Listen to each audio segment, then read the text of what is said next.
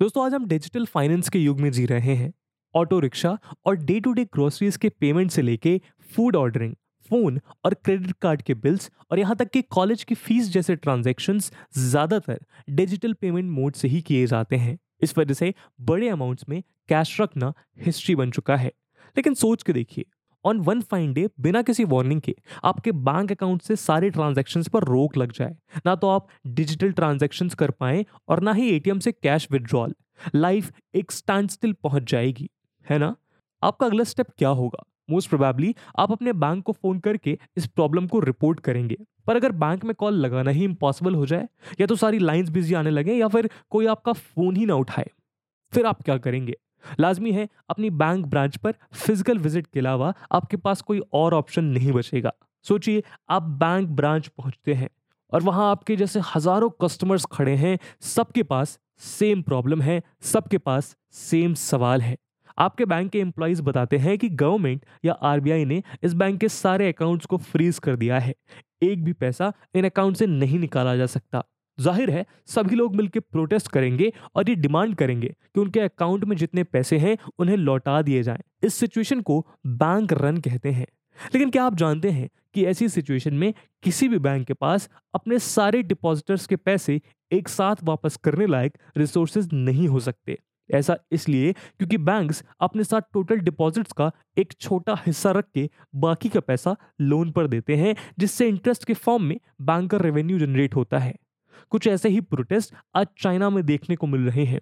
हो सकता है कि आपने इनके बारे में सुना ना हो, जिसका रीजन काफ़ी ऑब्वियस है।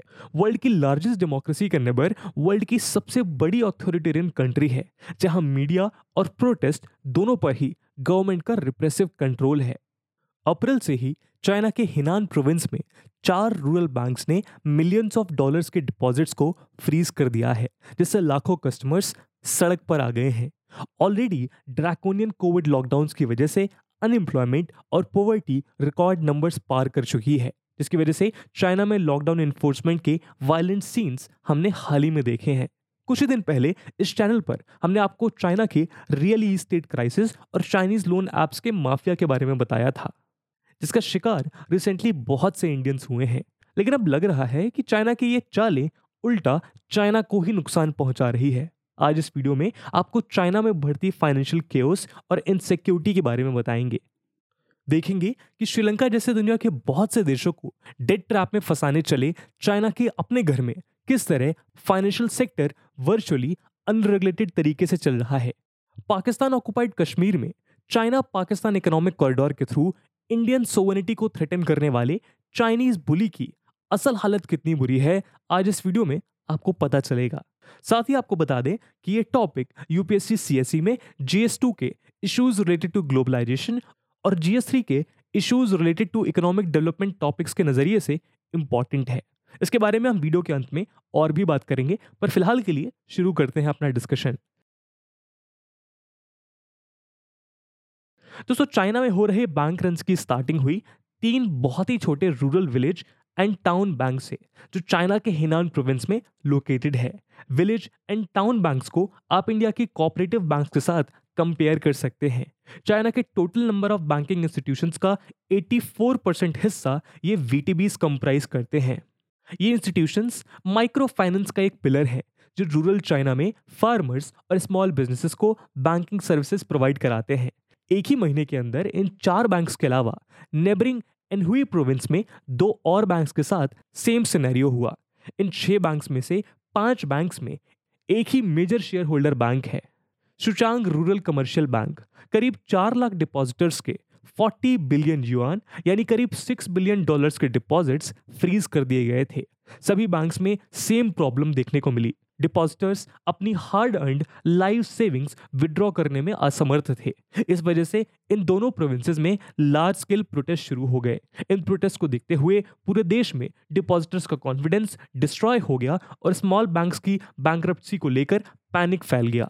इस वजह से उन स्मॉल बैंक्स में भी बैंक रन होने लगे, जहाँ अकाउंट्स फ्रीज नहीं हुए थे। ये प्रोटेस्टर्स पीसफुल एंड अनआर्म्ड थे। लेकिन इन प्रोटेस्ट के बाद वही हुआ जो चाइना में किसी भी प्रोटेस्ट के बाद होता है, police repression Tiananmen square massacre के बारे में आपने शायद सुना हो। चाइना में 1989 में तियानामेन स्क्वायर पर एक स्टूडेंट लेड प्रोटेस्ट को कर्व करने के लिए मामूली से प्रोटेस्ट में बुलेट प्रूफ आर्मर्ड व्हीकल्स देख के बहुत से लोगों को डर था कि 1989 के सीन्स कहीं रिपीट ना हो जाएँ। ये प्रोटेस्टर्स कुछ ड्रामेटिक डिमांड्स के साथ नहीं आए थे। अपने मेहनत की कमाई वापस लेने आए थे। कोविड पैंडमिक की वजह से इनमें बहुत लोगों ने अपनी नौकरियाँ गंवा दी और अब अपनी सेविंग्स भी विड्रॉ नहीं कर पा रहे थे। हिनान प्रोविंस की जेंगजो सिटी में अथॉरिटीज ने चाइना के digital Covid health code system को ही टैंपर कर दिया, जिससे प्रोटेस्टर्स घर से ना निकल पाए। बेसिकली इंडिया से अगर कंपेयर करें तो आप सोच सकते हैं कि आरोग्य सेतु ऐप पर गवर्नमेंट आपको ज़बरदस्ती कोविड पॉजिटिव डिक्लेयर कर दे, जिससे आप कोई भी पब्लिक ट्रांसपोर्ट यूज़ ना कर पाए और पब्लिक प्लेसेस में घूमने पर आपको अरेस्ट किया जा सकता है। कुछ ऐसा ही इन प्रोटेस्टर्स के साथ भी किया गया। गवर्नमेंट रिप्रेशन के डर से प्रोटेस्टर्स अपना पैट्रियोटिज्म दिखाने के लिए नेशनल फ्लैग्स डिस्प्ले करने की स्ट्रेटजी के साथ आए थे।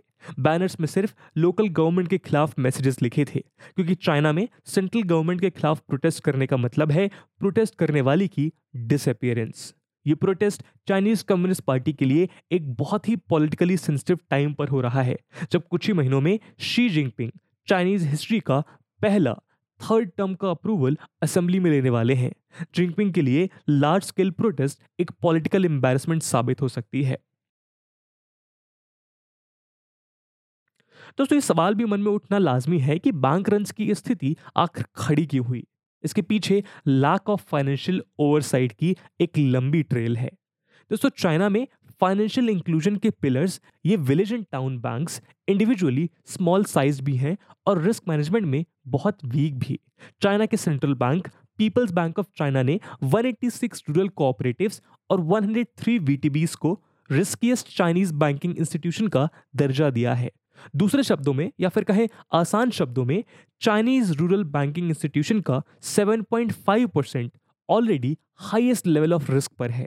इन बैंक्स की vulnerability lack of risk management और high level of non performing assets को देखते हुए 2018 से ही चाइनीज़ रेगुलेटर्स ने इन बैंक्स के ऑपरेशंस को इंप्रूव करने के लिए एफर्ट्स शुरू कर दिए थे। इन एफर्ट्स के थ्रू करीब 385 बिलियन डॉलर्स के नॉन परफॉर्मिंग एसेट्स को डिस्पोज ऑफ़ कर दिया गया।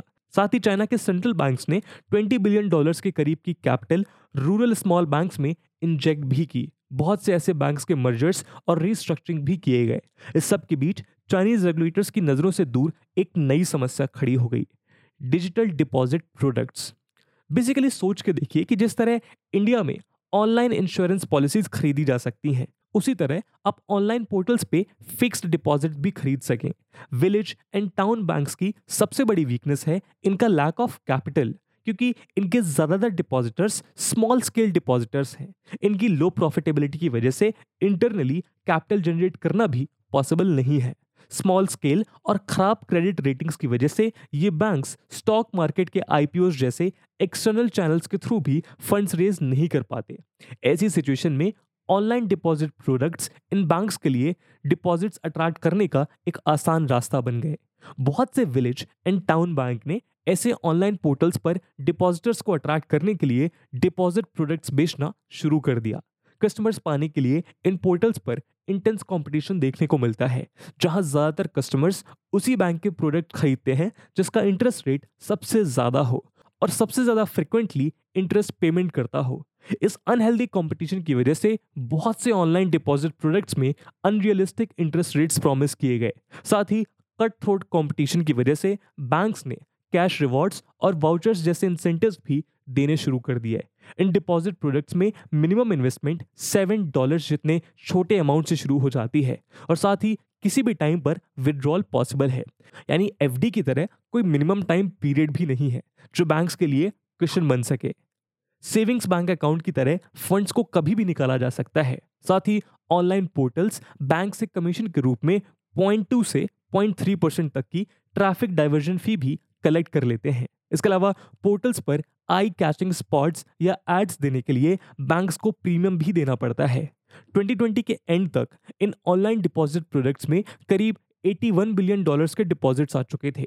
दोस्तों यूजुअली बैंक्स की लिक्विडिटी रिक्वायरमेंट्स को मीट करने के लिए इंटर बैंक फाइनेंसिंग का इस्तेमाल होता है, जहाँ surplus fund holding banks short notice पर नीडी बैंक्स को लेंड करते हैं। इसे मनी मार्केट भी कहा जाता है। ये डिजिटल प्रोडक्ट्स इतने पॉपुलर हो गए कि इन्होंने इंटर बैंक फाइनेंसिंग को भी रिप्लेस कर दिया। दोस्तों, इस अनहेल्दी कंपटीशन की वजह से इन बैंक्स की फाइनेंशियल हेल्थ पर दो बहुत सीरियस इम्प्लीकेशन हुए। पहला ये कि स्मॉल अमाउंट्स और इजिली विद्रॉएबल टर्म्स की वजह से बैंक्स के लिए शॉर्ट टर्म लाइबिलिटीज क्रिएट हो गई, क्योंकि डिपॉजिटर्स अपने पैसे मांगने कभी भी आ सकते थे। दूसरा ये कि अनरियलिस्टिक इंटरेस्ट रेट की वजह से कॉस्ट ऑफ़ फंड्स बहुत ज़्यादा बढ़ गया, जिससे इन बैंक्स की प्रॉफिटेबिलिटी और कम हो गई। लो प्रॉफिटेबिलिटी की वजह से इन बैंक्स ने रिस्की इन्वेस्टमेंट करने शुरू कर दिए जिनकी मैच्योरिटी लॉन्ग टर्म थी और लॉस का रिस्क भी हाई था। यानी लाइबिलिटी शॉर्ट टर्म की है और एसेट्स लॉन्ग टर्म इस सिचुएशन को एसेट लाइबिलिटी मिसमैच कहा जाता है, जो इंसॉल्वेंसी और बैंक का लीडिंग कॉज है। कुछ ऐसी ही सिचुएशन इंडिया में 2018 में आई एल एंड एफ़ के साथ हुई थी, जिसकी वजह से फाइनेंशियल क्राइसिस का खतरा पैदा हो गया था। साथ ही ये लोकल बैंक्स जो लिमिटेड ज्योग्राफी में ऑपरेट करने के लिए बनाए गए थे, इन्होंने ऑनलाइन प्रोजेक्ट्स के through nationwide exposure develop कर लिए जिसकी वजह से इनका फेलियर पूरे फाइनेंशियल सिस्टम पर खतरा डाल सकता है और लार्ज स्केल सोशल अनरेस्ट का कारण बन सकता है। इन सब कारणों से चाइना का बैंकिंग सिस्टम एक टाइम बॉम्ब की तरह बन चुका है, जो फटने के लिए बस ट्रिगर का इंतज़ार कर रहा था। बहुत समय तक ऑनलाइन डिपॉजिट प्रोडक्ट्स के खतरे को चाइनीज़ रेगुलेटर्स ने अनदेखा किया, लेकिन ये सिचुएशन दो वजहों से बदली। पहली ये कि इन हाई इंटरेस्ट डिपॉजिट प्रोडक्ट्स ने बाकी बैंक्स पर भी इंटरेस्ट रेट बढ़ाने का प्रेशर डाला। इस वजह से चाइना की पब्लिक सेक्टर एंटरप्राइजेस के लिए लोन लेना महँगा होने लगा। ये गवर्नमेंट के post pandemic economic revival plan के लिए एक एडवर्स और बैड न्यूज़ थी। दूसरी वजह थी कि अट्रैक्टिव इंटरेस्ट रेट की वजह से इन्वेस्टर्स ने चाइना के लोकल गवर्नमेंट, यानी म्यूनसिपैलिटीज के बॉन्ड्स में इन्वेस्ट करना रोक दिया। इन बॉन्ड्स पर इंटरेस्ट रेट्स कंपेरेटिवली कम थे और मैच्योरिटी पीरियड भी ज़्यादा था। ये दोनों रीजंस गवर्नमेंट को नींद से जगाने के लिए काफ़ी थे। चाइनीज़ ऑथोरिटेरियन कल्चर में कोई भी स्टेप ग्रेजुअली या फ़ेज़ मैनर में इंप्लीमेंट नहीं किया जाता। सारे स्टेप्स कहीं ना कहीं सडन और ड्राकोनियन होते हैं। और इस बार भी ऐसा ही हुआ। जनवरी 2021 में चाइनीज़ रेगुलेटर्स ने बैंक्स को थर्ड पार्टी ऑनलाइन प्लेटफॉर्म्स पर डिपॉजिट प्रोडक्ट्स बेचने से रोक लगा दी। इस सडन बैन ने बहुत से छोटे बैंक्स का लाइफ सपोर्ट ही काट दिया और करीब एक से दो ट्रिलियन युआन के मार्केट को रेगुलेटर्स ने एक झटके में खत्म कर दिया। इस वजह से चाइनीज़ बैंक्स के पास कैपिटल रेस करने का एकमात्र तरीका भी खत्म हो गया। बैंक्स की बाकी इन्वेस्टमेंट लॉन्ग टर्म और रिस्की थी। इस वजह से डिपॉजिटर्स को शॉर्ट टर्म में पैसे देने के लिए बैंक के पास कोई और तरीका नहीं बचा। इसी वजह से ये सिचुएशन बैंक रन में बदल गई। ये माना जा रहा है कि ऑनलाइन डिपॉजिट प्रोडक्ट्स को बैन करने का मेन रीजन था कंपनीज़ के लिए इंटरेस्ट रेट कम करवाना और सिटीजन्स के लिए इन्वेस्टमेंट ऑप्शंस रेस्ट्रिक्ट कर देना, जिससे लोकल गवर्नमेंट बॉन्ड्स में इन्वेस्ट करने के लिए वो मजबूर हो जाएँ। दोस्तों चाइना में इन प्रोटेस्ट पर लिए गए रिप्रेसिव मेजर्स कोई आइसोलेटेड ऑकरेंस नहीं है, बल्कि एक लार्जर डिज़ाइन का पार्ट है। चाइना की इकोनॉमिक ग्रोथ हाई डेट के मॉडल पर चल रही है। चाइना अपना debt to GDP ratio 66 percent पर रिपोर्ट करता है, लेकिन एक कॉमन नॉलेज है कि यह सच से बहुत दूर है। चाइनीज़ इकोनॉमी आज हेवली इनडेटेड है, और साथ ही इन्वेस्टमेंट के थ्रू चाइना श्रीलंका जैसी वनरेबल कंट्रीज़ को भी डेट ट्रैप में फंसा रहा है। ये सिचुएशन ग्लोबल इकोनॉमिक स्टेबिलिटी के लिए खतरे की घंटी है। साथ ही इन बैंक्स को क्रश करके चाइना दुनिया से अपनी फाइनेंशियल इनसिक्योरिटी को छुपाना चाहता है, जो ओवर द ईयर बिल्ड हुई है चाइना के लैक ऑफ़ फाइनेंशियल रेगुलेशन की वजह से। जिस रेगुलेटरी फेलियर की वजह से चाइनीज़ लोन एप्स इंडिया में डिपॉजिटर्स को ब्लैकमेल कर रहे हैं, वही रेगुलेटरी फेलियर अब चाइना के लिए सरदर्द बन गया है। दोस्तों, इस दुनिया की soon to be largest economy की इस कहानी से ऑथोरिटेरियन गवर्नमेंट के कैरेक्टरिस्टिक्स और शॉर्टकमिंग्स हाईलाइट होती है, जहाँ गवर्नमेंट किसी भी तरह के आर्बिट्री एक्शंस के थ्रू सिटीजन्स को रिप्रेस कर सकती है और लगातार करती भी आ रही है। यहाँ तक कि चाइनीज़ सिटीजन्स के पास फाइनेंशियल फ्रीडम भी नहीं है। गवर्नमेंट लोगों को कुछ पर्टिकुलर प्रोडक्ट्स में इन्वेस्ट करने के लिए मजबूर कर सकती है, जो इस केस में लोकल गवर्नमेंट बॉन्ड्स हैं, और लोगों के पास कोई रिकोर्स भी अवेलेबल नहीं है। वहीं इंडिया को देखा जाए तो जब आरबीआई ने क्रिप्टो करेंसी पर ब्लैंकेट बैन लगाया तो फंडामेंटल राइट्स को प्रोटेक्ट करने के लिए सुप्रीम कोर्ट ने इस डिसीज़न को इनवैलिडेट कर दिया। भारत में बैंकिंग सेक्टर की स्थिति बहुत बेहतर है, क्योंकि आरबीआई की सुपरविजन और मॉनिटरिंग का कोई मुकाबला ही नहीं है। टेरिटोरियल ग्रीड से अगर आगे देख सके तो चाइना आरबीआई से बहुत कुछ सीख सकता है। इंडिया में कोऑपरेटिव बैंक्स का स्ट्रिक्ट रेगुलेशन आरबीआई के द्वारा किया जाता है, जिसमें मिनिमम कैपिटल नॉर्म शामिल है। साथ ही वीक बैंक्स को एन के थ्रू रीफाइनेंसिंग और क्रेडिट गारंटी प्रोवाइड करी जाती है, जिससे उन्हें फंड्स के लिए ऐसे ऑनलाइन प्रोडक्ट्स ना बेचने पड़े। इंटर बैंक फाइनेंसिंग और मनी मार्केट मेंटेन करने के लिए आरबीआई लिक्विडिटी एडजस्टमेंट फैसिलिटी के through time to time funds की अवेलेबिलिटी इंश्योर करता है। रेपो रेट के थ्रू इंश्योर किया जाता है कि इंटरेस्ट रेट्स अनरियलिस्टिक लेवल पर ना पहुँचे। साथ ही इंटरेस्ट रेट्स की मिनिमम यानी फ्लोर रेट और मैक्सिमम यानी सीलिंग रेट भी इम्पोज की जाती है। अगर वर्स्ट केस में किसी बैंक के अकाउंट्स को फ्रीज करना ही पड़ जाए आरबीआई एक डेफिनेट पीरियड के लिए विड्रॉल्स पर मोरेटोरियम लगाता है, लेकिन कुछ minimum withdrawal per month allow भी करता है। साथ ही डिपॉजिट इंश्योरेंस और क्रेडिट गारंटी कॉरपोरेशन के थ्रू फाइव लाख रुपीज़ तक के सारे डिपॉजिट्स इंश्योर्ड भी रहते हैं। तो दोस्तों, आज इस वीडियो में हमने देखा कि किस वजह से चाइना में सिटीजन्स का बैंकिंग व्यवस्था पर से भरोसा उठता जा रहा है। चाइनीज़ फाइनेंशियल रेगुलेशन की खस्ता हालत की ये सच्चाई हमने देखी और साथ ही देखा कि भारत में आरबीआई किन स्टेप्स के थ्रू चाइना जैसी सिचुएशन को अवॉइड कर पाया है। दोस्तों, चाइना की इकोनॉमी कितनी ही बड़ी क्यों ना हो जाए, वहाँ की लैक ऑफ़ फ्रीडम को देख के हमें गर्व होना चाहिए कि हम भारतीय नागरिक हैं। ये फ्रीडम हमें अनेक बलिदानों के बाद मिली है, जिसकी हिफाजत हमारे ही हाथों में है। इसी थॉट के साथ, आने वाली आज़ादी की पचहत्तरवीं सालगिरह को हम धूमधाम से मनाएँगे और आइडिया ऑफ़ इंडिया को फिर से याद करेंगे। और दोस्तों, जैसा कि वीडियो के पहले भाग में बताया कि इस वीडियो की इंपॉर्टेंस यूपीएससी मेंस के परस्पेक्टिव से काफ़ी ज़्यादा है और उसी इंपॉर्टेंस को देखते हुए एक सवाल हम आपके लिए छोड़कर जा रहे हैं, जिसको आपको कमेंट सेक्शन में आंसर ज़रूर करना है and the question is examine the causes of recent protest by depositors of some cooperative banks in India and steps taken by RBI to maintain depositors' confidence. And with this question my friends that's it for the video I hope आपको video पसंद आया होगा। और अगर पसंद आया है तो अपने दोस्तों के साथ शेयर करना मत भूलिएगा। मिलते हैं अगले वीडियो में। तब तक के लिए जय हिंद, जय भारत।